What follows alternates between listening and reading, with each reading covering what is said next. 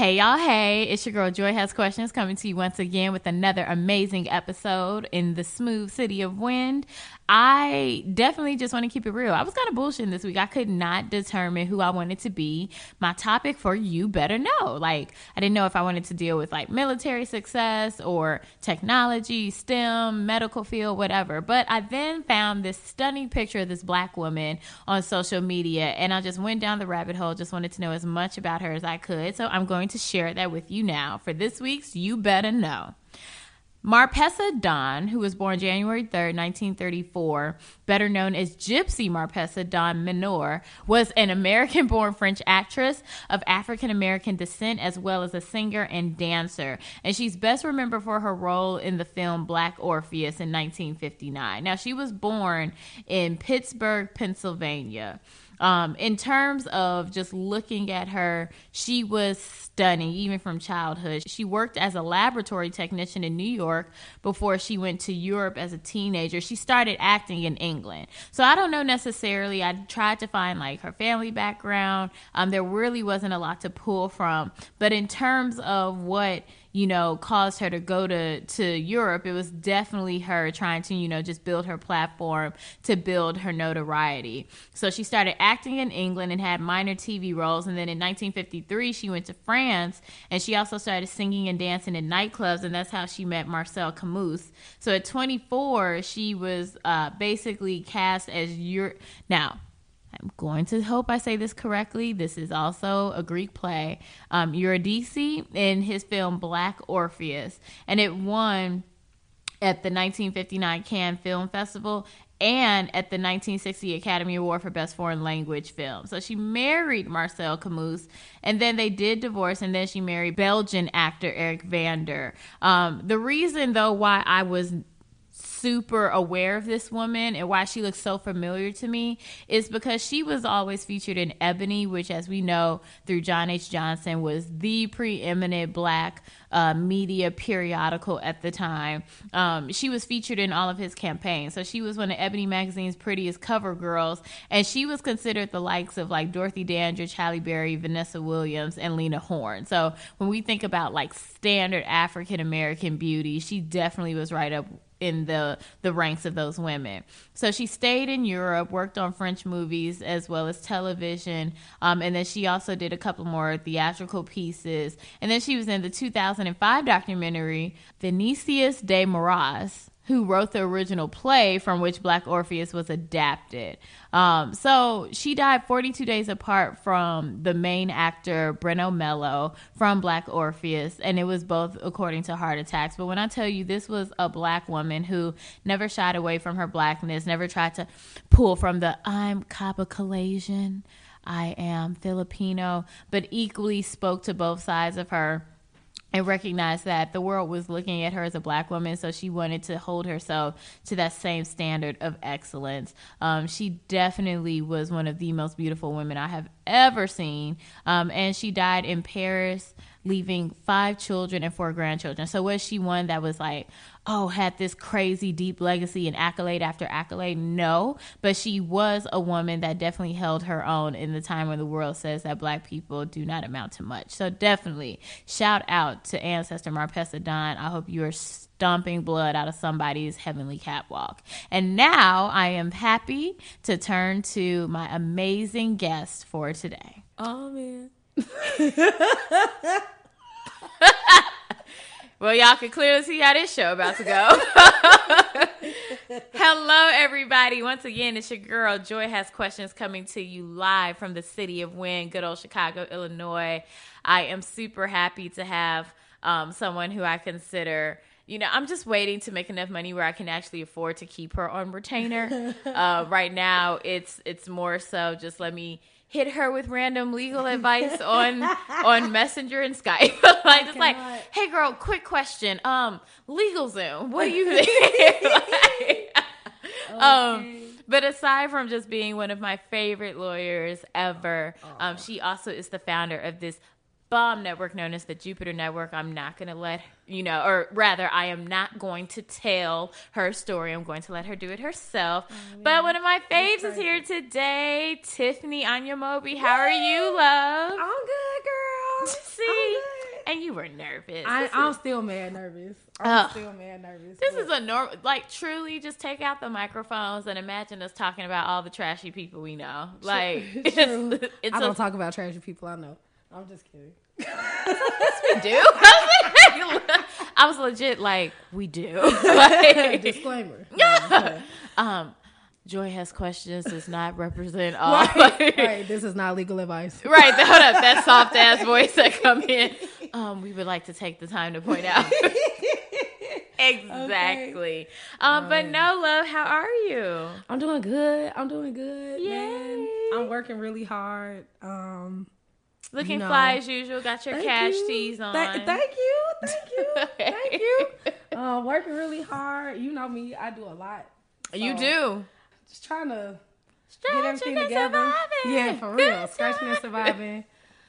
Everybody is out here scratching and surviving. Just because I'm a lawyer does not mean I'm not out here scratching and surviving. So Girl. I'm just trying to. This is not LA it law. together. Like, It's- It's more like night court. Like On that note, we're gonna start with somebody who might have to attend night court, Cardi B. So oh! One of my Cardi. My favorite pop problematic faves. Um, Cardi was last on the scene. Well, the girl to me knows how to be equally petty, Yeah. which take it for what you want can be a great thing. It could be a bad thing. But when I was cracking up, how do you feel about her doing this song? With Meek Mills. Now I don't know what the song is. I don't know whose album is for. This could be for a follow up to Cardi's debut, whatever. But how do you feel just in the sense of seeing that all on the blogs, all on the internet? So I have a quick question. Sure. So, um, is like a snippet of the song out yet? Yeah, it was like a snippet. You see them in the studio recording together. So it's like you see Meek Mills, these random shots of of ice, and by that I mean frozen water, like he's drinking something. Oh. Then you also see his watch. Then you see like him sitting there as Cardi spits out her verse. Okay. So Okay. Um, you know, it's a little move, like on Meek's part, like it's a little move. it, you it definitely it's puts a, little move. line in the sand. It's, a- it's a little move. You know, and we also have to take in mind like marketing is king. You know what I'm saying? Like it's truly king. Like I really want. Let me say that I love Cardi B. Like I love Cardi B. I think she's like the American dream turned in on his head. You know what I mean? Like I think she's like the embodiment on each spectrum of what the American dream should can be. From you know, I don't even like to say his name, but 45, you know, from someone who has used, you know, very American tactics to gain his wealth, very American based tactics. Me and my cousin was watching Reversing Roe this morning. I was Uh-huh. like, "What Handmaid's Tale bullshit is this?" Hey man, my sister loves that show, Handmaid's Tale, and she was just telling me because I don't watch, I don't watch much TV. I'm more like a like a music junkie, but like, mm-hmm. um, she was telling me like how realistic like it is and how close we are to like being in that world. I was like, man, I need to watch that. You know, all the stuff that I remembered reading in high school and just being like, "Who were these weird white people?" Like, who did this? it really has come to fruition. Like. If anyone has ever read George Orwell's 1984, is it Oh, man. 1984 Yeah, or yeah, yeah, yeah. 1985? Yeah, 1984. 1984. Um, Yeah, I just then you also got. Ray Yeah. Bradbury's uh, Fahrenheit 451. Yeah, that I need to reread. Yeah, yeah. yeah. bomb. And then you also now got the Handmaid's Tale. Like all of these books, when you think about it, talk about like this dystopian America or you know just society. It's kind of like we're already here though. We are here. It's Yeah. it's so crazy how we are here. I don't even know if we are at the point where we can kind of reclaim the power we need to actually make a difference again. And that's even something that you know we were going to be touching on in terms of voter suppression and everything Mm-hmm. that's going on with gearing up for this November 6th midterm election. Yeah. Um, but no, when I looked at the whole Cardi B Meek Mills thing, I just looked at it as it clearly is a line in the sand that his loyalty, he doesn't have like this this it's not to me a matter of being disloyal, but mm-hmm. He doesn't have the Nicki Minaj brand of loyalty, which is, oh no, you can't like the color Oh, she no. wear, you can't like her sewing, you can't like her leave Mm-hmm. out nothing. So it definitely is one of those where I feel he's just like, girl, if you don't get the fuck out of my face, like I am Right. grown. Right. I'm doing what I want to do. And the fact that cannot be denied when it comes in terms of passing of the ships, Cardi is considered new. Yeah, the new yeah, of course, of course, of course. And she's, you know, I mean, in this culture of like consumerism and like hyper consumerism, you're going to see artists like breaking records like never before. You know And what short I mean? shelf life. and short and short shelf life, doing a lot in a little bit of time. The fact that You know? Nicki Minaj has such an unparalleled um, rap Is is reign. crazy. I mean, because even think about it. Like, you can even go back to hip hop standards with like Queen Latifah and MC Lyte. Like, Right. it was still multiple rap, you know, women in the game. Who was like when Nicki Minaj was doing Monster and all those features when she first came out in Itty Bitty Piggy. Like, Yeah, and I go crazy. You remember that? Yeah, Yeah, yeah, right. yeah, like, kill the DJ. Like, who who was she going up against? Nobody. Nobody. Like I didn't even know how they had her category. Sometimes they was finding anybody just to like have someone stack up there. You know, one thing that I did appreciate, I, I'm not, um, let me preface this by saying that I'm not the biggest rap fan on earth. Like, I'm that black girl who, like, you're gonna see at, like, a Bad Boy concert and a Weezer concert. Like, that's, you know. I love them, I but am. that cover of Like- Africa made me feel away. But I still love Mm-hmm. I- Weezer. yeah, I love Weezer. I have not listened to it in full, but I. they can. Let me tell you something. Them white boys can harmonize their ass. Oh, off. yeah. It is not. It was just like Rivers. What the Oh. hell are y'all singing about? Like it was like one of those. Sis, Yeah, what? it's, a it's a cover by a band named Toto. right, but Right, right. Like down like I totally 80s jam. Yeah, it's 80s jam. So much so, I even put that on my website. Like, yes, I had my guilty pleasures. I love 80s rock music. yeah, me too, me too, me too. Tears for Fears. Yeah, yeah, yeah. Ha, uh, uh, yeah, of course, of course. Uh, Uh-huh. Everyone wants to rule the world. Yeah,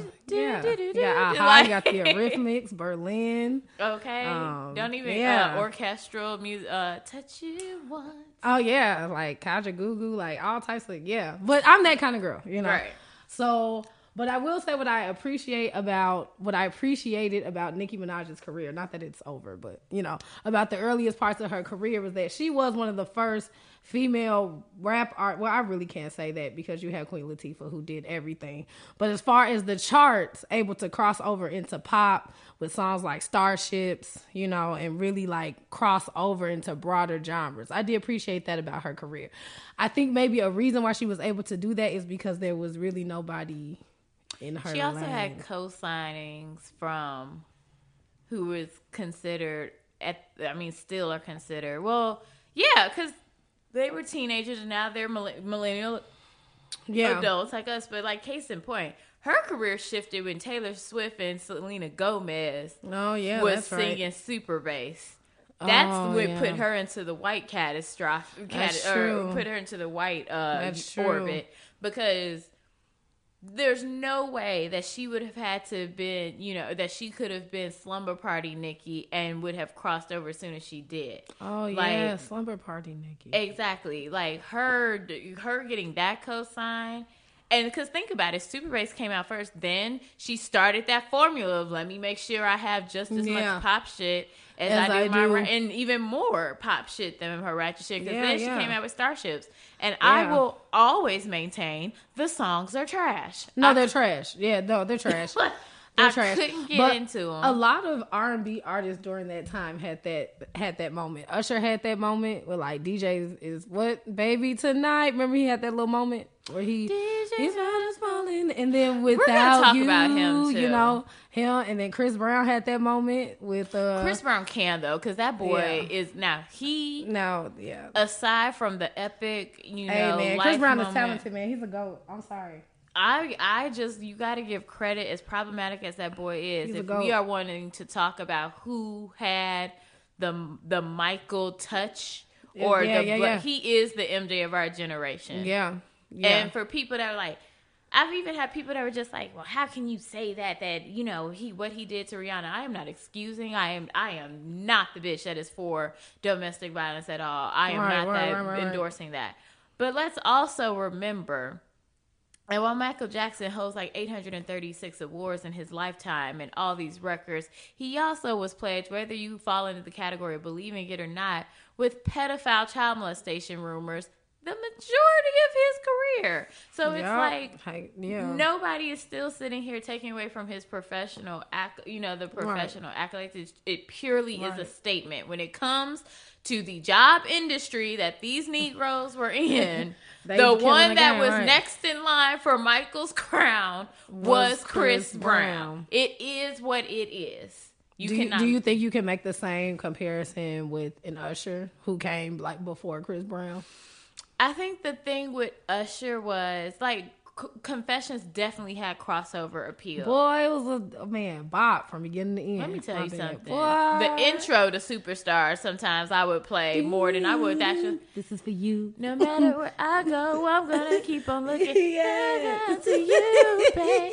Just know that you're mine. Okay. like you better hit that. You too. gotta hit the. Everywhere Ah, I you gotta hit that. Are you there? Like, I cannot. yes. he came through the TRL. Everybody was like, "Oh no, you didn't do that to Chili." But no, um, Usher. I don't. I don't know. It was like a je ne sais quoi moment. Like Usher had the formula, but it just to me never.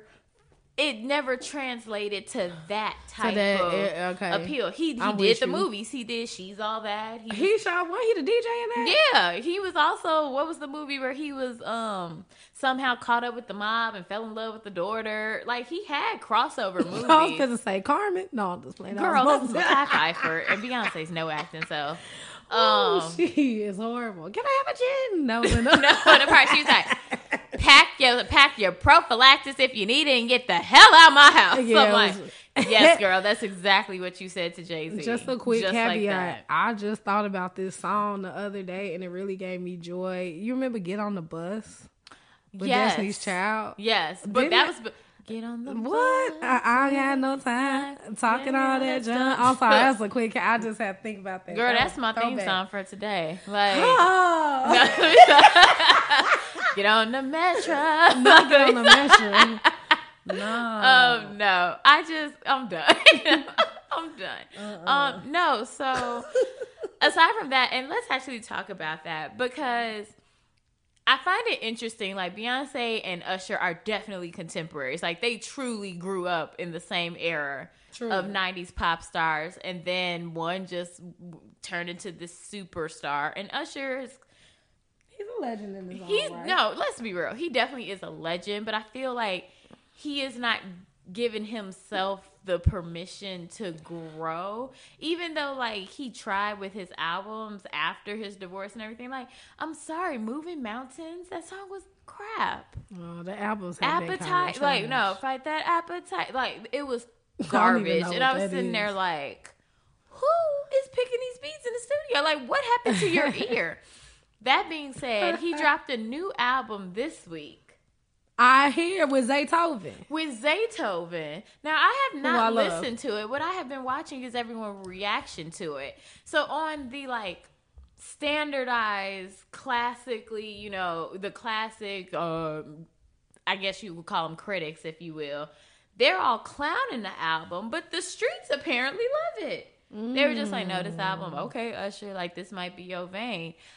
I mean, Usher's 40. That means nothing. He still could like put out a good body of work. But sometimes I find like when I have looked at his career, he has wanted to stay in sexy Usher land. And I'm just like, there's no problem moving into Craig David territory. Like, Ooh. you can. Ooh, Craig.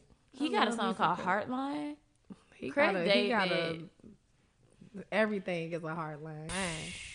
Monday. Okay. Took her for a drink on On Tuesday. Tuesday. We were doing what by On Wednesday? And And we then making love on Wednesday. No, no, for the whole week. We chilled on Sunday, okay? I met this girl on Monday. the real version of that song should have been I paid for her sewing to get tra- her ah! tightened on Sunday. That's that's the uncut version of the song. Hell, Like, I paid for a sewing on Tuesday. Nah. it's by Sunday, I got my tracks tightened in. Okay, that's the real okay, version. like, girl, To get my trace ain't girl. Like, is that not the best conversation for girls? Like, what you got to do? Come on, girl, get this hair redone. Girl, Hello. the- right. like, girl, I'm gonna be looking right for work next week. They ain't even gonna know who I am. okay, come into work like, oh, what a beautiful morning. Okay. All your white I love the hair. like, I love the hair joint. like, girl, what happened to you? Nothing. Your hair grows really fast.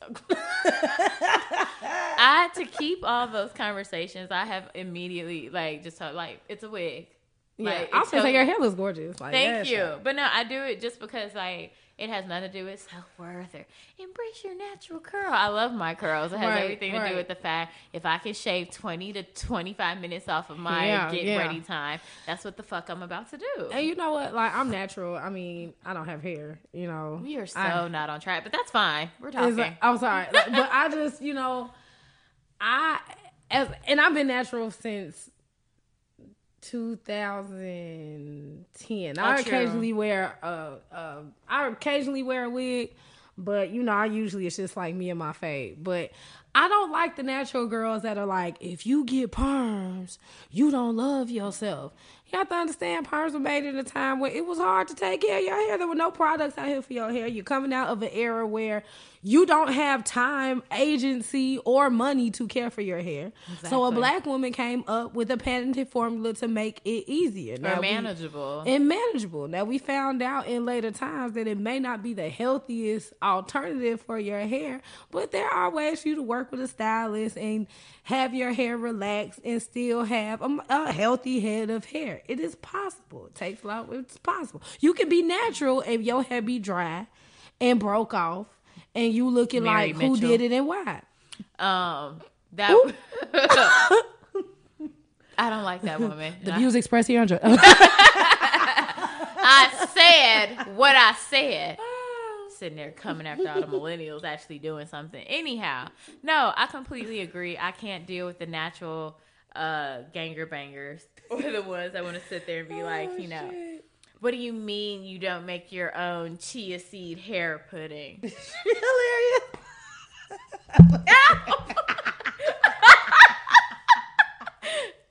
that was the sound of me giving myself a concussion. Thank you to all my listeners.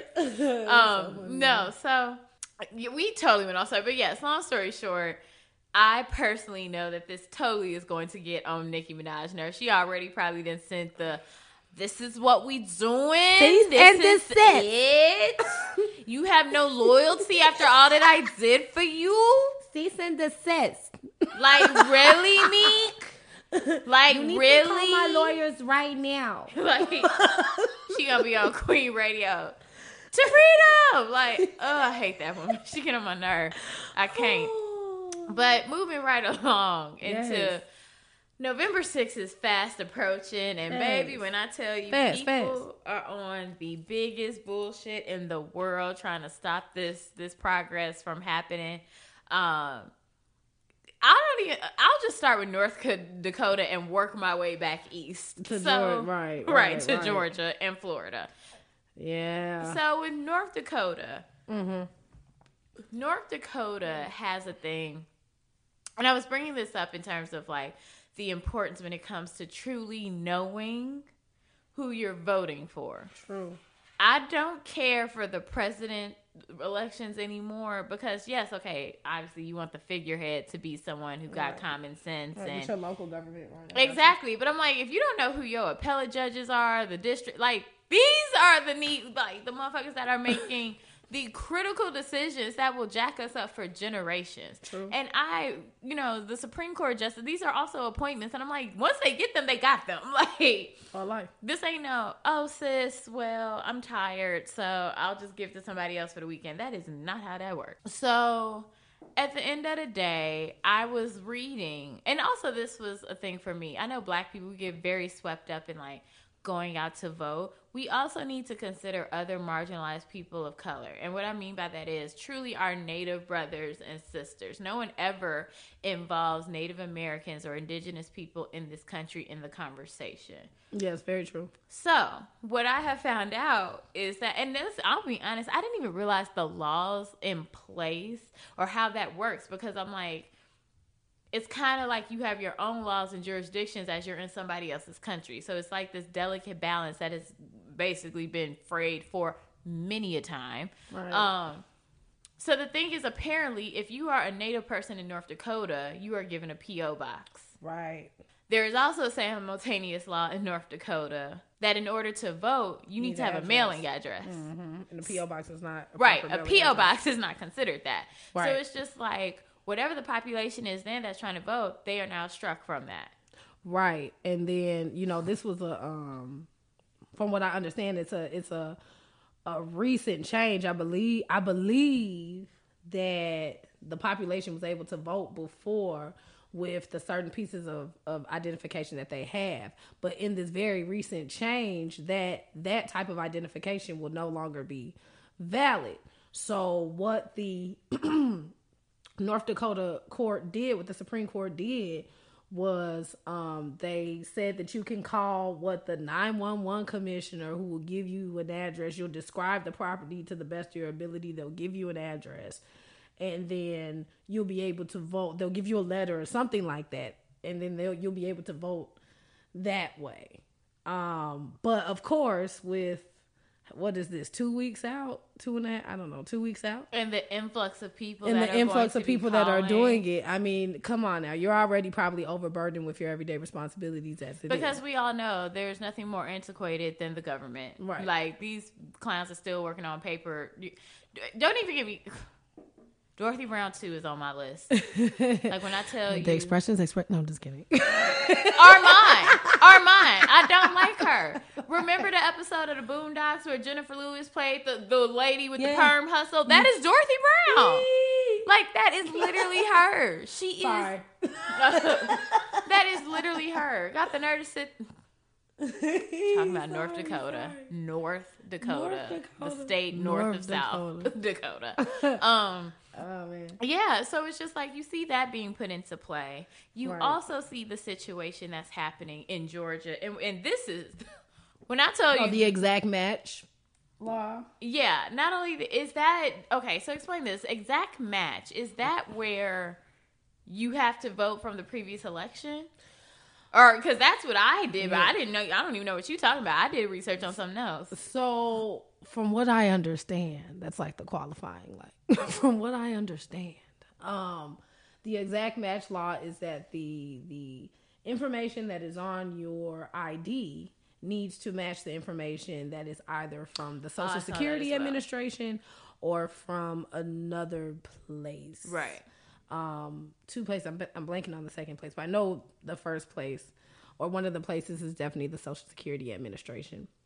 And if you if the information does not match for some reason, then you get put on a pending list, and then you have 26 months to figure out the discrepancies and fix them, um, or else you get disqualified from voting. And this is a little different from the Florida law because um, with the Georgia law, they don't. The Georgia law just kicks you out of the voting process. The Florida law does not. Um, but with Georgia, um, of course, I think about seventy percent of the pending applications are in uh, African American neighborhoods, are in black Exactly. black voters. Yeah, and so, the reason why this race is, you know, so highly being looked at, number one, Georgia is a, a, a clear um, Republican state. It has always been a red state. Stacey, yeah, Okay. Um, and Stacey Abrams is the woman, the black woman who is running. She will be the no, we're speaking. She will be the first black governor of Georgia. Black I, I believe woman. in the nation. I'm trying to think. Like, I believe she's going to be the nation's first African American, like Governor. female governor. yeah, I'm like, well, I'm pretty sure she. like is. the T-shirt says, a black woman once said, "Fuck it, I'll do it," because like clearly everybody else don't know what the fuck is going on. Um, but Brian Kemp is who she's running against. right. There are over a hundred and what I was talking about. Now you're talking about exact law. Now I don't know from what I read in the research that I did if they lumped these two issues into the total of 107 plus thousand Georgians who are having voting issues already. Okay. But what I saw was the fact that there are actual laws, and this isn't just a Georgia thing. This is also very predominant in a lot of southern states. Hmm, wonder why. But there is a thing where if you have not voted in the past election, you are not eligible to vote for this election. Oh wow. So there's a lot of know that. people who are finding out now that their eligibility is fucked up. Oh man. And so the total was like 107 plus thousand people. Now, also predominantly African American. So I received even a text message. I don't. I won't say. I to this day do not know how she got my my information, which Hmm. also pisses me off because I'm like, what everyone's talking about the fact that people sell your information, the problems that occur. Man. But this woman texted me as a representative for JB Pritzker, um, governor are not right. Got you. campaign. And I know, like, I put it on my IG, what, what my response was. But what I said was, first off, I don't know how you got my information. Secondly, I didn't vote for him. I voted for Chris Kennedy and Ra Joy. And thirdly, we need to think about why is it that when it comes to the power structures, that men or white cisgendered white men are willing to throw so much money It's the power. to go through so many unscrupulous tactics to make sure that that power dynamic does Yeah, it's the not power, it's not the shift. money. Because once you get power, you want to Money maintain it and you want to keep it. There is no logical reason in the world why a man who is a billionaire take a two hundred thousand. Right. is going to take a job that pays annually, I think, one hundred and seventy-seven or two hundred seventy-seven thousand dollars. And just so we all know, that is the range of what a governor um, salary is in the United States of America. Now, yes, you get the perks of life insurance, or not life insurance, like health care, and just obviously, like I mean, he could get that anyway. Just buy.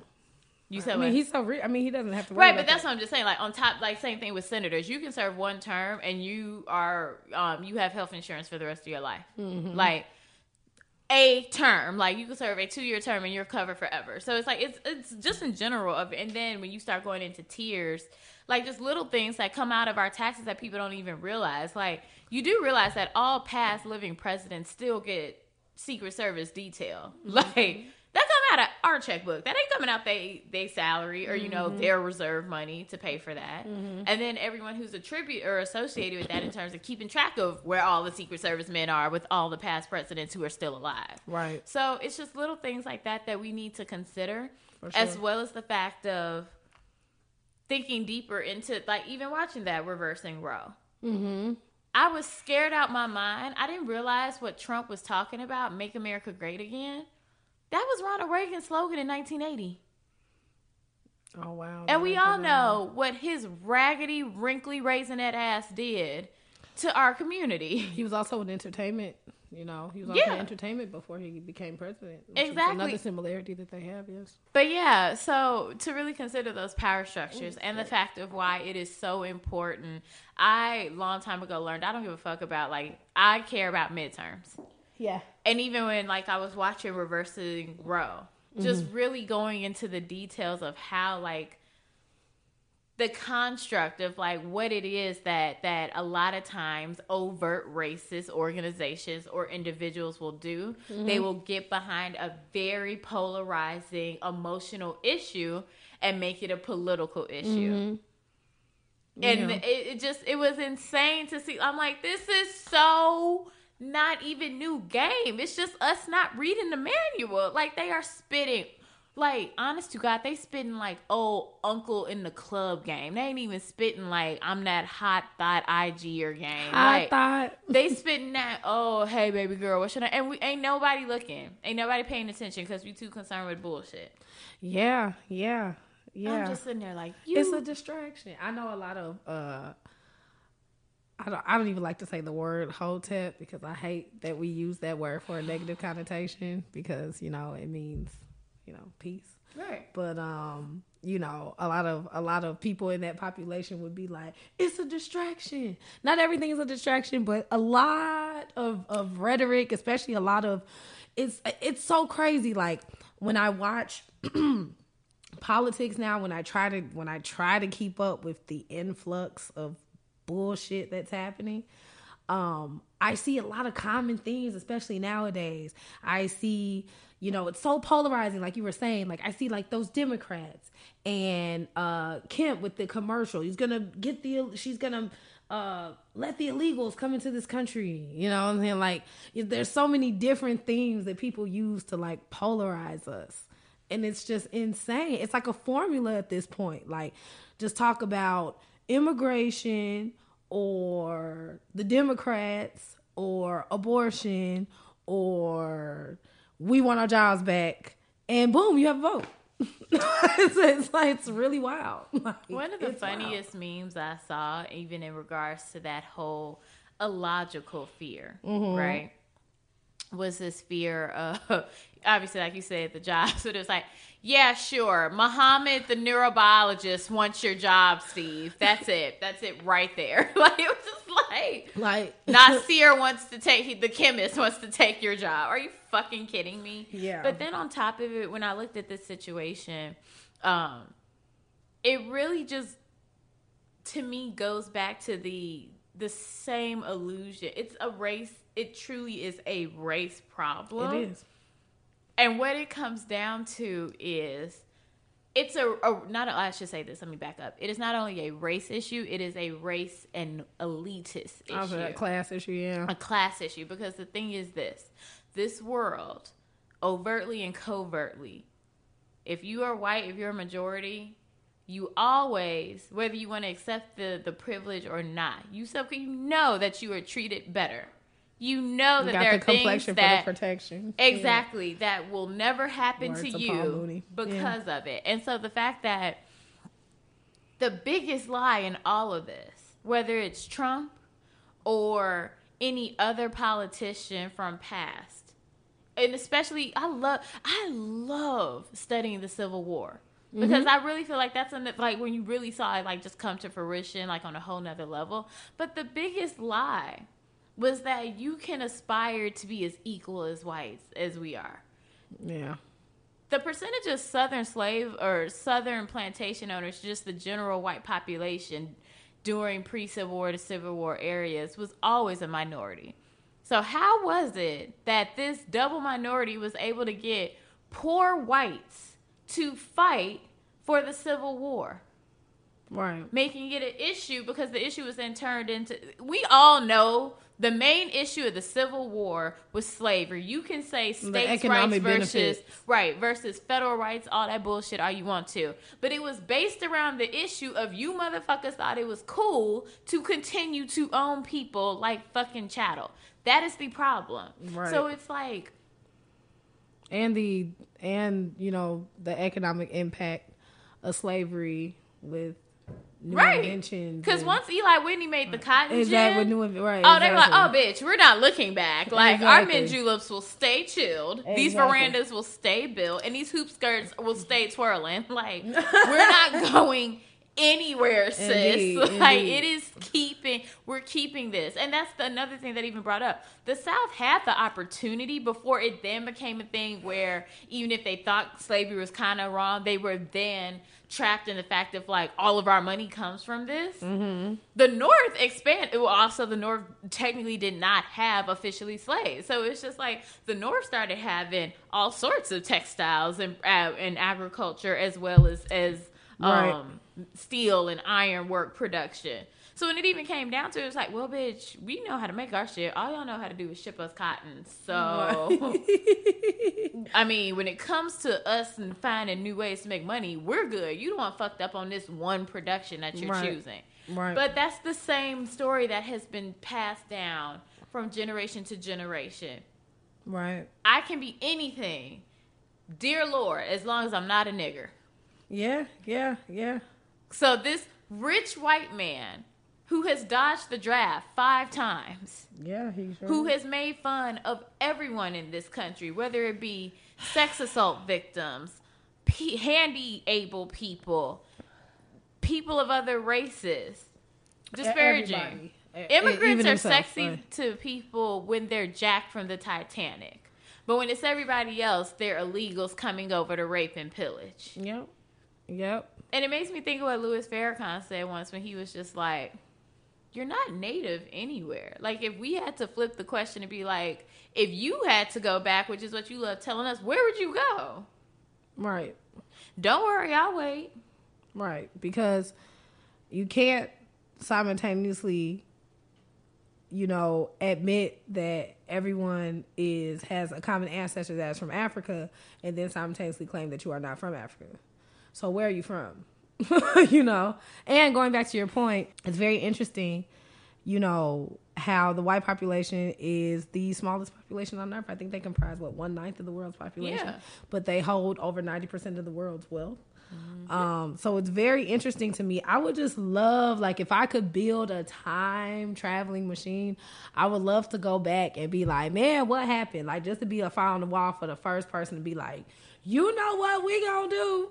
We gonna dominate the world through political and spiritual conquest and we gonna go in africa and we gonna play like we know magic and we gonna win their trust and then we gonna enslave them for hundreds of years and then we gonna be on top like i want to know the moment in time where like one white person was like you know what Stanley, We- I figured it out. We got it. We got it. Come here. Listen. Stop talking, Chucky. No, okay. Like, so this is what we're gonna do. john right. Pocahontas waving and shit. That is not the story, kid. Do you know I have never been able to watch one of my favorite childhood movies after I learned the real story of Pocahontas? Yeah, man. just took my soul. I can't go back. Um, but even when it comes to that, one of my favorite um scenes, Orlando Jones, the black, the drum, drumline, uh, band director. One band, one sound. but he made the statement um, in this show called American Gods. He played. It was like this book turned into a TV show, bomb hit show. Um, but he played Anansi. it's orlando jones from mad tv okay even if you don't watch the show, please watch the scene. It's a scene where these slaves, or they're technically still thinking like freedmen, so they've been enslaved, but they aren't slaves. They're in the hull of the ship, and Anansi appears, or Orlando Jones, and he like basically tells them the entire story of African Americans, or just like the African diaspora in America. A hundred years later, you're fucked. A hundred years after that, fucked. A hundred years after you hmm. get free, you still getting fucked out of job and shot at by police. You see what I'm saying? This guy gets it. I like him. He's getting angry. Angry is good. Angry gets shit done. You shed tears for Kumpe and Nancy, and here he is telling you you are staring down the barrel of 300 years of subjugation, racist bullshit. And the thing Oh, is, yeah. you see, like by the time he hyped them up in the hull of that ship, they had them chains wrapped around their hands, like like Fight Club style. They was like, "Oh, bitch, open this door, because Okay. it's not going it's down, going down. like this." So you said that from the white perspective, and I think about it from the perspective of like, "Bitch, where is the magic carpet for me to be like, listen up, niggas, if you do not figure out a way to come up with gunpowder." I'm trying to tell you and do not let them get off the boat. Fuck that shiny shit they talking about and it looks like a T and it's a crop. No, sis, you keep it where you're at. You go right the fuck back and you tell Queen Isabella, I couldn't find shit. I'm sorry. like, I tried. You know what? Um, one thing that I think about in this conversation is Haiti, uh, and like the history of Haiti, and how I feel like all African American people should learn the history of Haiti because it's what the only successful slave revolution in the world, um, along with I guess subsequently Toussaint L'Ouverture. well, actually, um, he died in what 1803, and then what is the name of the general that took over after him? Oh, I there's a general that took after him that actually was responsible for the battle that actually defeated the French army. So Toussaint did a lot of um, work in getting us there, but he was not able because of see his it death come to because he was jailed. Right. Um, he wasn't able to see it come to fruition, but um, Dessalines, that's the name of the of the guy, um, who who eventually won against the French army. But the uh, the attitude that the Haitians had was that every man was their own revolution. And so the revolution was going to come whether the French wanted it to or not because every man was a revolution within itself. So you could they got kind of over the fear of death. Like, you know, you cannot kill me because the spirit of revolution is here. So even if you kill my you know This idea my, does not my stop body this me. idea does not stop with me it's in it's birthed in each and every one of us and so i think as a people as african americans we have to um really i think it's very beneficial for us to study the haitian people and it's really beneficial for us to learn um and it you know the playing field is different so we may not have to think in those um in those exact terms but just getting to the fa- to the point where it's like you know every man should be a revolution in itself. Every person, every African American should be trying to learn their history for themselves, trying to learn how to navigate the system for themselves, knowing that at the end of the day that I don't want to say we, but like justice or love or whatever mm-hmm. qualifying term you want to put in there, you know, that will prevail through us learning who we are for ourselves. And I think that a key um, component to that is learning the history, especially for successful people who have been oppressed, because we're not in the conditions of the Haitians, but mentally there are, you know, jarring similarities.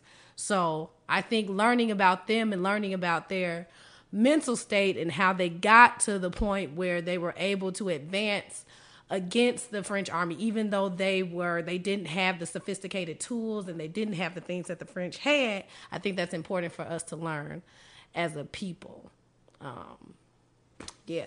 No, you're absolutely right, and that's I mean that's the reason why I'm in general I'm just such a big history buff Mm-hmm, because there if there's you know we all have these like societal sayings that like go through the the you know the generations or the different decades, but it's true. There's nothing new under the sun. Nothing. And if we do not look at history, we're doomed to repeat it. Like, I don't think this country understands just how much they me- or how much the United States of America mirrors the Roman Empire. Mm-hmm. Like, really mirrors the Roman Empire. And it's Yeah. the fact of like with all the corruption and the self The excess and the yeah, excess and and seeking one's own interest Yep. why we're seeing so many issues that are that is happening and like even when i was watching the the i had said this earlier but i just didn't get to finish it because you know we talking talk too much haha but um when it came to the reversing roe case and everything one of the pro-choice um i don't want to call it an aficionado but someone who has been fighting this fight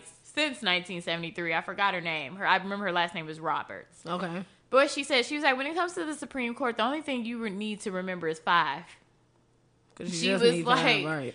"It is need just five. And she was like, when you see the shift in the Supreme Court for conservatives, and also fuck Clarence Thomas till the end of time because he stayed doing bullshit. He been voting no for Roe versus Wade since nineteen the nineteen eighties. Yeah, since he got up on the Exactly. I'm like, just what a waste of fucking skin. Like, you get on my black ass nerve. Like, yeah, he's but and then what really upsets me is to you were the one that took Thurgood Marshall's chair, like Thurgood, who did everything for the black community, and here came yo, you know, cooning, grinning, skin and ass, and you were just like, nah, I'm just gonna sit here and they the Yeah. Negroes can figure it out. Yeah. I've made it.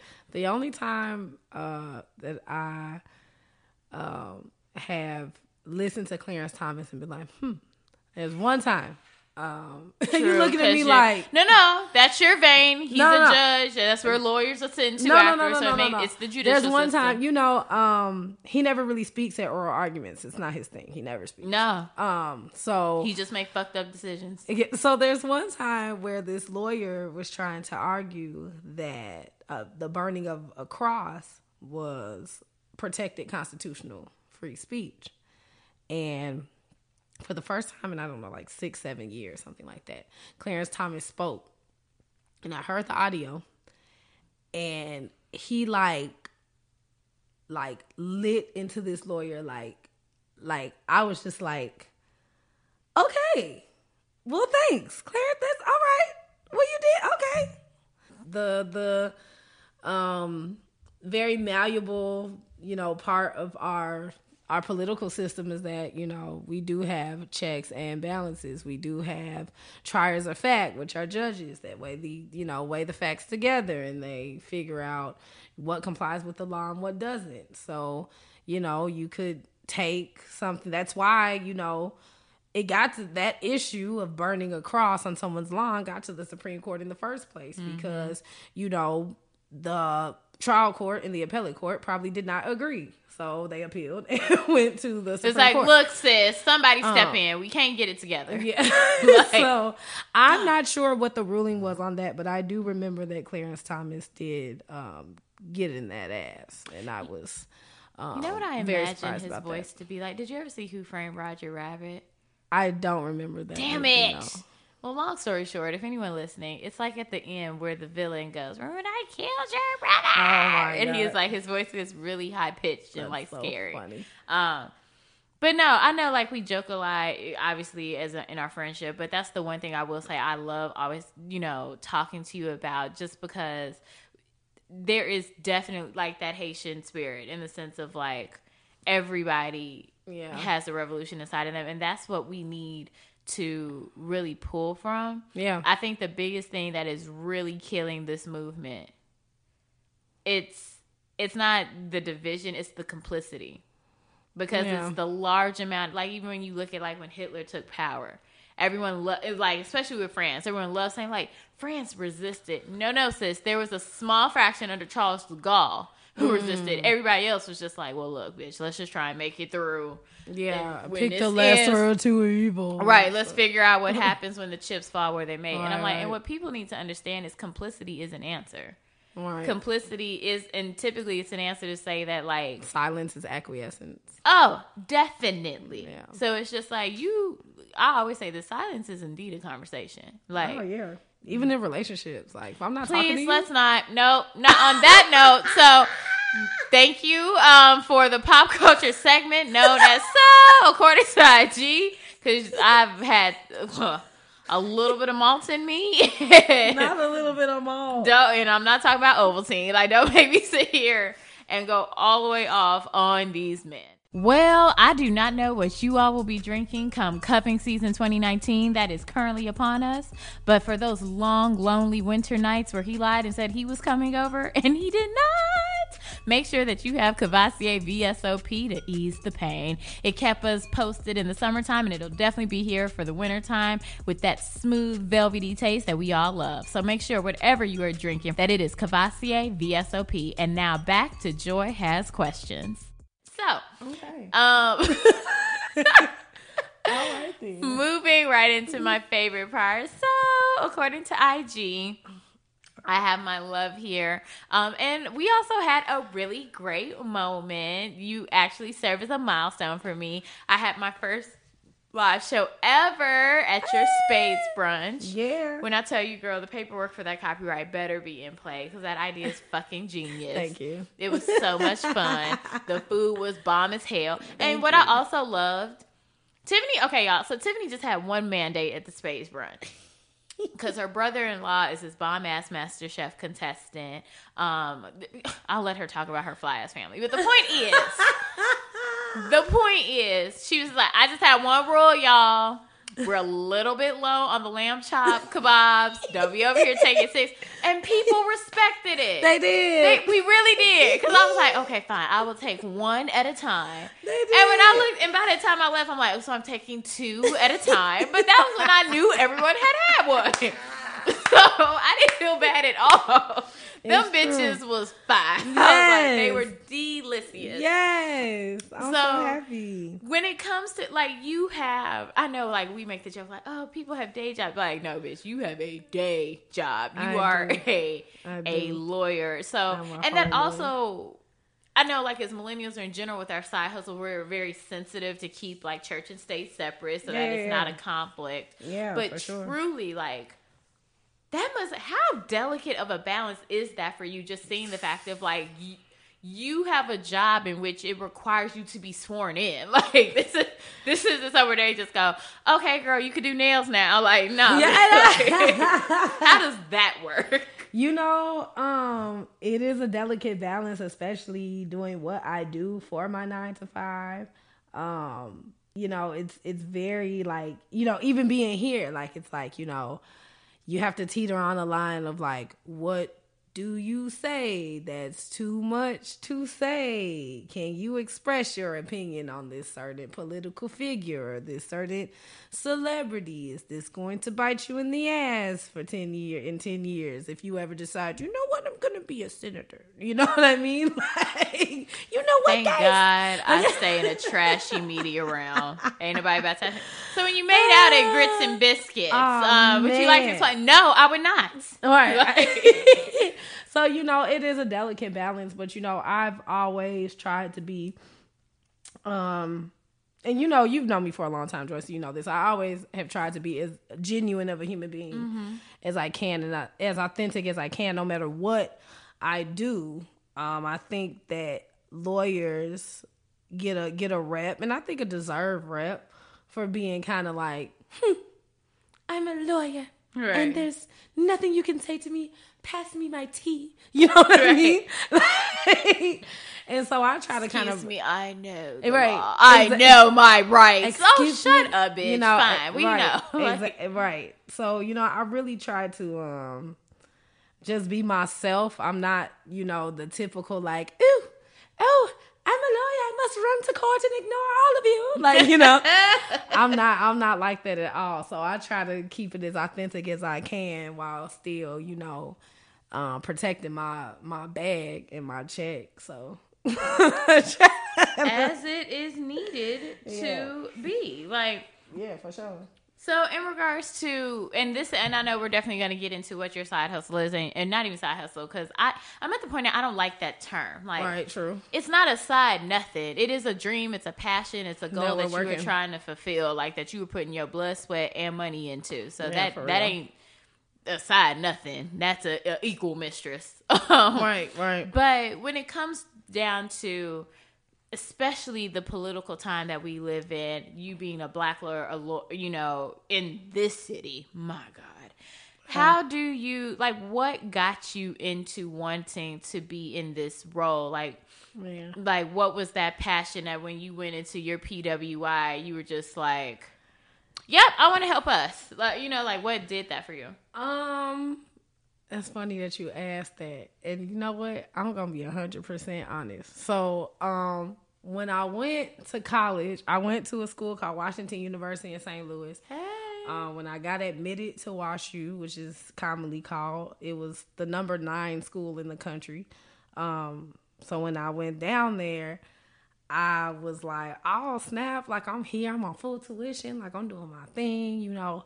I was also, you know, a little girl from Englewood who had graduated from high school on 111th and King Drive. So I came in there with a polo, some K Swisses, and so you know, remember we had the Aeropostale polo. I was hood basically. Oh, I couldn't stand how the girls in my school, especially the class of 08, doubled them up. I'm like, so are you I cutting I off used circulation? I used to double, Okay, well, but it's cool, you know. I'm past growth that. and testimony. I'm past that. I'm past that. But um, you know, when I first started um school, I was um a chemistry major and a psych minor. Actually, it was my plan to go um to med school. um, just because that is what had been drilled in my head for I don't know, God knows how many years.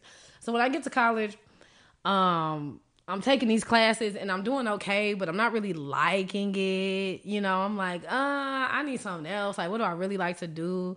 And I thought to myself, like, well, I've always been a very good writer and I love to read and research. So I was like, you know, at WashU, for me, the culture was pretty much either you're gonna be a lawyer, especially if you're black, you're either gonna be a lawyer, a doctor, an engineer, you're gonna have go to a very large business firm, or mm, I don't know, good luck. you know, really like- interesting, especially when I know like the founders of Black. Like, how did that? That's a whole nother story. But I'm just saying, like, I find that interesting when that's the track that it's like. I guess the Yeah. black populace during you know your time there was like, look, girl. well, you know, well they they like I know you're talking about like they're in business. oh, good point. Yeah, I mean, they, they went to B school. Okay, Yeah, yeah, they went to B school. So I mean, you know, business. It's still law. tied in. Yeah. Um, and so I thought to myself, like, man, what can I do to get a bag? You know, and uh, that really fits into my my skill set. And so I was like, you know what, man, like I'm gonna go to law school. You know.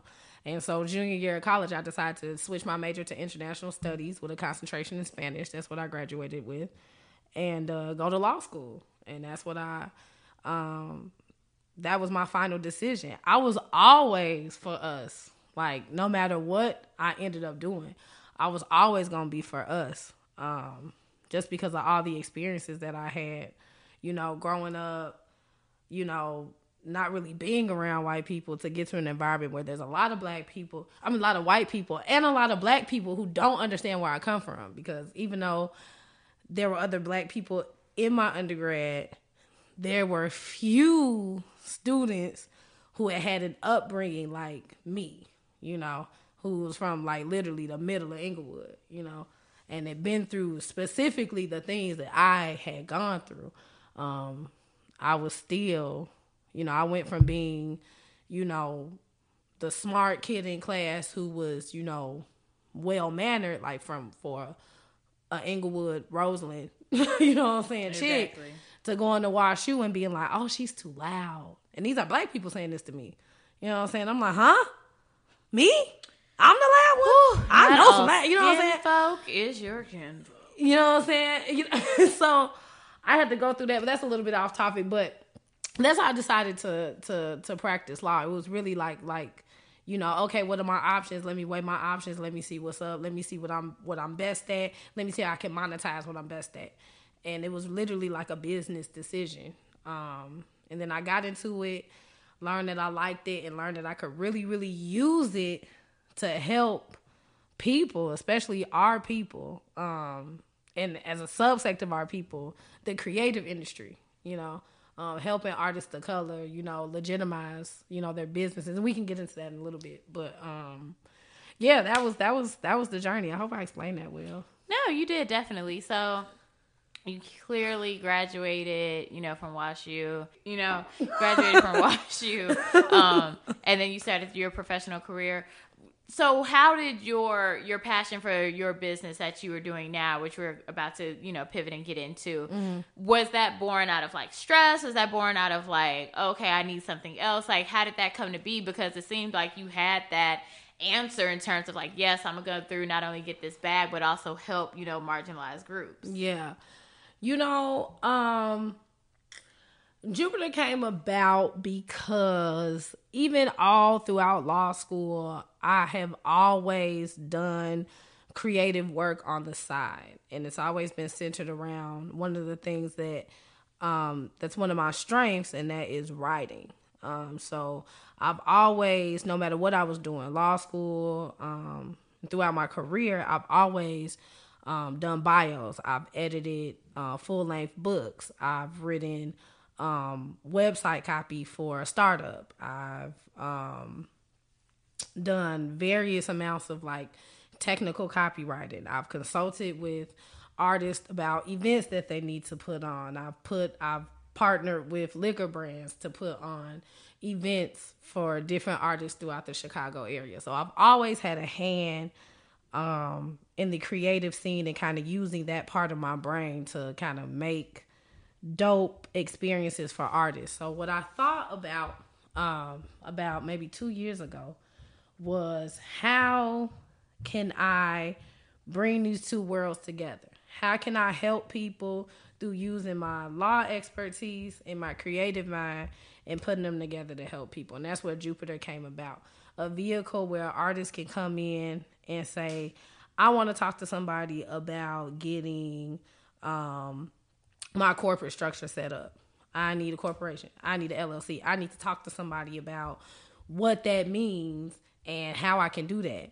And maybe a few months later, oh, I need help like conceptualizing something for an event that I'm trying to do.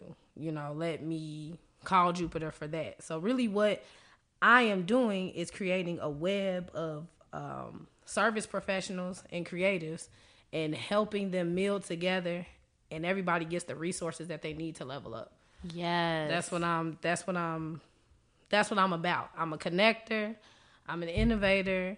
I can see something in my head and think about who in my network I need to put together to make it happen. Mm-hmm. And so what I'm doing is that I am using that talent and putting it to use on behalf of our community.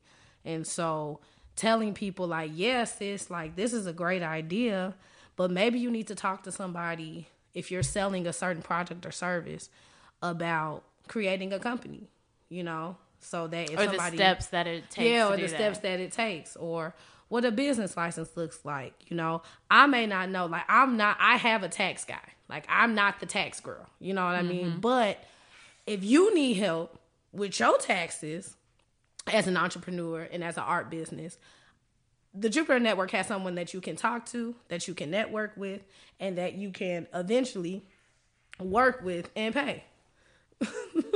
so She knows I hate these alien objects. It sounds like the little aliens from Signs. you're hilarious. like when they was putting all that poison into people. That's hilarious. And then they like they simultaneously start like I think they talk to each other. Like this is starting to creep me out. what you doing tonight, folks? right. Be like, where you at, fam? What You good? Right, the you takeover still happening? Right, Hey, you good? hate them damn things. it's gonna be like eight in here tonight. They finna have a party. They finna charge admission. Exactly. I'm gonna wake up. It's gonna be six in front of my door. Like, what the fuck is this? like, You said we was alive. shit. exactly. That's when you close the door and just like kill yourself. Like, I'm trying to tell not you, about to fight. It's over for me now. Revenge of the Body Snatchers. like, I'm good. I'm trying to tell you. But um that's what I'm that's what I'm doing. I'm I'm creating and speaking of that, um I was thinking about what I want to say on this podcast. hey. And one of the things that I wanted to say is that I think as you know, entrepreneurs that have 9 to 5s who are building these dreams at night and on the weekends and sacrificing time, it's very important for us to be transparent about where we are in our process and what we need. Um, so with that said, if there's anyone in the interwebs that is listening, Shoot your shot. sis. Jupiter, right. Jupiter needs someone to handle this social media, and Jupiter needs someone that I can sit down with, that I can learn more about marketing, the ins and outs, metrics, and how to make this pop. We do really good work. Um, we have clients, we have tangible results, but I am at the point as an entrepreneur that I need to build or I am building trying to start um speaking and like active. But anyway, Yeah, I am building um a dedicated team who can see this dream out with me, you know. So if you if anyone in the interwebs are interested in building this team with me, Tiffany, I'm cool. Um I'm just kidding. Cool people don't say that. No, you are definitely. I love it. So, and that's something also that you hit it on the head, and something that I I, I am a stickler for. Yeah, man. Be transparent about where you are in the journey, especially when, especially in this generation. I should say, I should say, Yeah, because these, these With IG, social media. these IG boy, IG gets you, man, it's wild. Like, there are a lot of broken people. IG social media is a cesspool for broken people. I'm trying to tell you. And the fact of the matter is, authenticity is very rare to find. It's even made rare through social media. So it's for sure.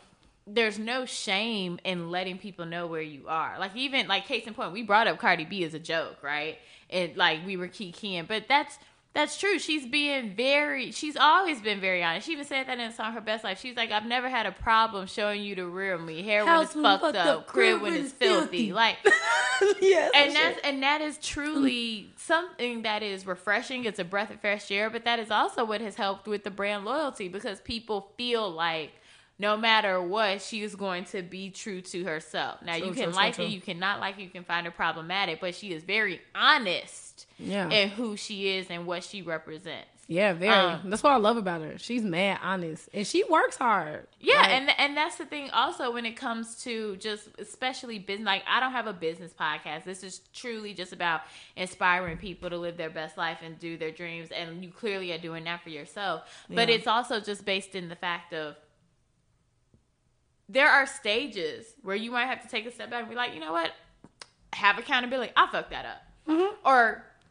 there's nothing wrong with making a mistake as long as you don't make the same mistake. exactly, and you have to have a teachable spirit. You know? exactly. And your skin has to be tough out here. Not everything is going to work. Everything that you throw at the fridge is not going to stick. You know what I mean? But it's really just about getting up and trying again, figuring out what. what is your resiliency? Yeah, yeah, yeah. What is Like, your resiliency?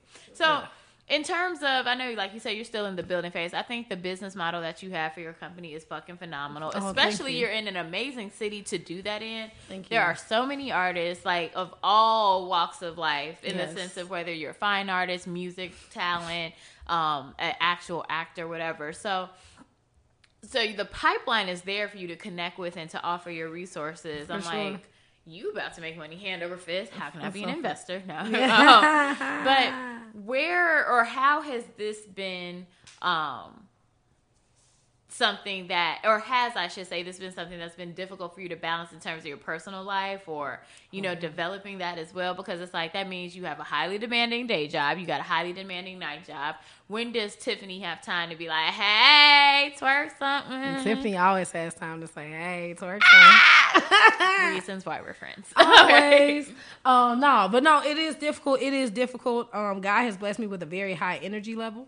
Um, so I don't sleep all that much. Um, my day job is demanding, but I'm very blessed that I can leave my work at work. So that's that's a blessing. If I had to take my work home, it'll probably be a different story as far as building um, building my dreams out. But God has put me in a very um, great position um, so that I can build, so that I can build. And it is difficult. It is difficult. There is some things that you sacrifice, but fortunately, what I'm trying to do, a lot of times, if you see me out, I'm having fun, but I'm working. you True. know? So that's pretty cool. No, so that's pretty cool. But everyone who knows me knows that I work. I, I work an intense amount. Oh I- no, I work. definitely. Like you Yeah. either in one like I see you going pew like it's never like, yeah, girl, I'm just chilling doing nothing. Like, No, oh, never, okay. never, never. Um, it needs to be like that sometimes, but you know. So in terms of of just wrapping up, when it comes down to it, and obviously, like, man, it's October. It's October, Like, man. it's really about to be um, a situation. Like, 2019 is here, y'all. So I'm already started talking like. 2019 is really just, you know, gonna be one for the books. I'm already using like the lingo. Um, where do you see yourself in terms of where you want the Jupiter network to be, where you want Tiffany to be, where you want your fade to be, your Man. blue glasses, everything. So where do you see yourself going? Man, that's a good question. Um in 2019, I see myself assembled with the team that I need to really take the Jupiter Network to the next level. Um, I see all of us working hard to attain the goals that we'll set together. And just, I see myself being just a more unafraid person, unafraid to share my ideas, unafraid to be myself, be unapologetic about being myself you know, in every area of my life. Just me being just regular, quirky old Tiff, you know, and being okay with that and actually being happy, you know, about that. Um, and I just see myself being more settled as to who I am as a as a human being, as a woman. Um, and as far as Jupiter, like I, I see us building. I see us really putting the pieces together, asking every question that we need to build. Um, I just really see us being in such a, a buildable and teachable position, you know, that we can really propel ourselves forward. I'm saying ourselves because I'm imagining a team. Team. Yes. Email me. and definitely send like send where they can reach you as well. All right. So we're on uh, Instagram at Jupiter Network. So Jupiter, the planet, and the network together. We're also on Facebook at facebook.com slash the Jupiter Network. Hey.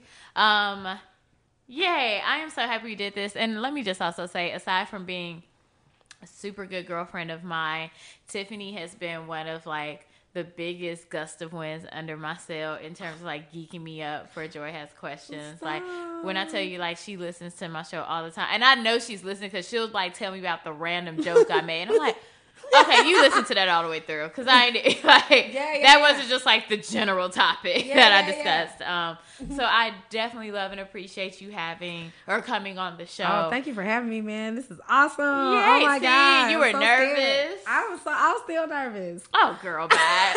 you didn't. You didn't crack jokes, had liquor like you. You lit like. Stop, stop. Um, but no, thank you, love. I super appreciate you having of on course, the show. this is awesome. Thank you for having me. This is such an honor. Like I've been trying to get on Joy Has Questions, y'all, for like a while, and She like has, and I'm I just have. like, why? No, I, because it's so awesome. Like I have seen. Now I'm time. I'm finna dote on Joy. Oh, shut like up. I've seen Joy grow this from, you know, just, you know, what you had. I remember when you were formulating what Joy Has Questions was going to be like when you first started, and so to see you, you know, what you're doing, Joy, really. It inspires me and it really teaches me through example the power of consistency. Like literally the power of I'm tired, but I'm gonna get up and do this. Uh, and and and let me tell you something about joy. Joy applies the principle of consistency to every area in, of your life, and that is that trait in itself is is propelling you, not going to propel you, but is propelling you to uncharted levels of success. Because there's nothing more powerful than a consistent than someone who has learned the art of consistency. Because it is an art. You have to train your mind to get up and do things that your body does not want to do. you know what I'm saying? You have to get over that initial, you know, you have to win that fight. And you consistently win that fight. And you've done so if Joy has questions in such a remarkable and impeccable way that I am really I'm the honored one, like to be here and to be a part of your Oh, trajectory. I I'm serious. hate you. Like, I was sitting there going like, no, I was sitting there like, uh, Jasmine, so you can cut 47 to like 48 now. Whatever. Jasmine sitting there sipping juice talking about some no. Whatever. No, I'll oh. just like, thank you so much. And yeah, I- yeah, yeah. You've always been a great example of like making sure your tribe isn't a bunch of yes men or yes women, just like people that Yeah. will Oh, truly you. support you beyond like what it is that you can do or bring to the table or the connections you can provide, but like fuck with you. you Yeah, know? oh thank you. and also mm. check you. Why with Tiffany being like, girl, stupid. Like, I'm like, what? I don't like where your barber puts your part in your head. But I'm like, but you don't see me like, but no. like, girl. Like, you're like, okay, that's, we're, we're going heavy hitters Sorry. today. Sa- I'm a sage. Sorry. I'm a Sagittarius. Like. No, but um, all jokes aside, I am super, super thankful you came on the show and all Yeah. the success. Everyone definitely reach out to her. Thank Jupiter you. Network is bomb. Where she's already working on this. So she, like I said, um, I had my first live show at the Space Brunch, which was fucking phenomenal. That was our own event. Yes. Need yes. to reach out to her because the second one is gonna be sold out just like the first one was. Yes. and it's gonna be even better. Better. Um. So yes, moving into my motivational moment for the for the evening or for the day. Just I guess like sending everyone some like positive vibes going into the week. And I guess what was on my spirit is you all do realize how amazing mistakes can be. Now I know that is not something that we look at when it comes to whether it's a business plan that we were trying to do or a relationship we wanted to develop or you know fucking up at school, whatever the situation is. But mistakes really are those beautiful you know, individual markers that if we truly learn from them can be a great great benefit to us in terms of our overall growth, development, and story. The yeah. reason why people do not like mistakes is because it's the accountability that is attached mm. to the mm. mistake. It's not the fact that you fucked up, it's the fact that when you look at the fuck up, you are reminded of at what particular moment because see we can deny all we want to other people True. or make excuses as to why I fucked him or make excuses as to why I did it. it know. was my birthday, girl. Right? You know, I mean, I was drunk and, and it, it, was my I birthday anyway. That's uh, that's Andre like, 3000, right? I was drunk and it was my birthday anyway. And like, girl, first off, liquor only exacerbates what you was gonna do anyway. Mm-hmm. So stop stop putting that cart in front of that horse. Mm-hmm. Like, let that horse gallop. But, okay. Um, whatever the situation is, when it comes down to it, it's the account like I said, it's the accountability because you have to look and you know in your heart of hearts where that moment was that you denied your intuition and did something for whatever you thought the temporary benefit would be. Mm-hmm. Now, to mm-hmm. that, I will say, there's nothing wrong with making that mistake as long as you don't make the same mistake again and you truly learn from it. I have never been the person, and maybe this upsets people, in some aspects of my life, but even when I think about it, everyone is not a hundred percent like, oh, I learn from other people's mistakes. I don't have to do it. As human beings, that ratio might be different individually, but there are certain things that we don't have to try to know that is bad for us mm-hmm. and that it shouldn't be done. And there are certain things that we still have to make and fall and, and learn that, you know what, next time I'm gonna move this way because moving that way didn't benefit me. Mm-hmm. Me, I'm the person I don't have to try crack rocks to know that it's bad for me. I'm also the person that's just like he cute though he look nice in his suit. So have the accountability to know what your spectrum of fucktivity is. Um I know that's And there's nothing like we're adults. You grown, baby. There's nothing wrong with saying that was a mistake. There's nothing wrong with looking at a business decision saying, you know what, that wasn't the best move for me. But do not allow that mistake to now become your excuse as to why you cannot correct the behavior. Right. Because if you don't do that, then you'll be stuck in a repeat cycle of bullshit that is pro- that is literally stifling your growth and your progress and you achieving what it is that you're trying to achieve. And Lord knows I don't like to give nothing to Thomas Edison. He was a fucking thief. Tesla did all the work as well as the contracts that he had for people that worked for his company was bullshit.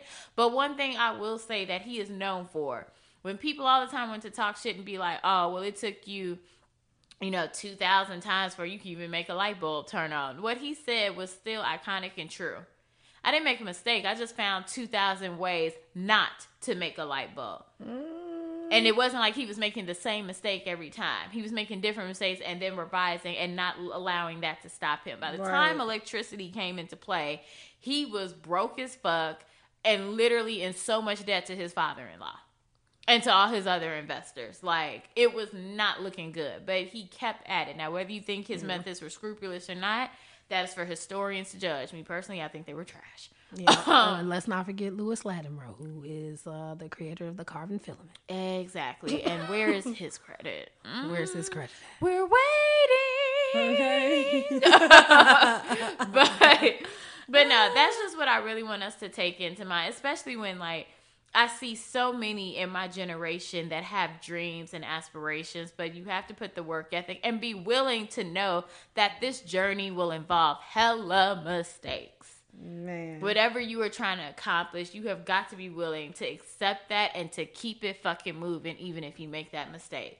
So Man. I hope everyone has an amazing Monday, yeah. except Kavanaugh, Kemp, and 45, uh, especially a big fu to them.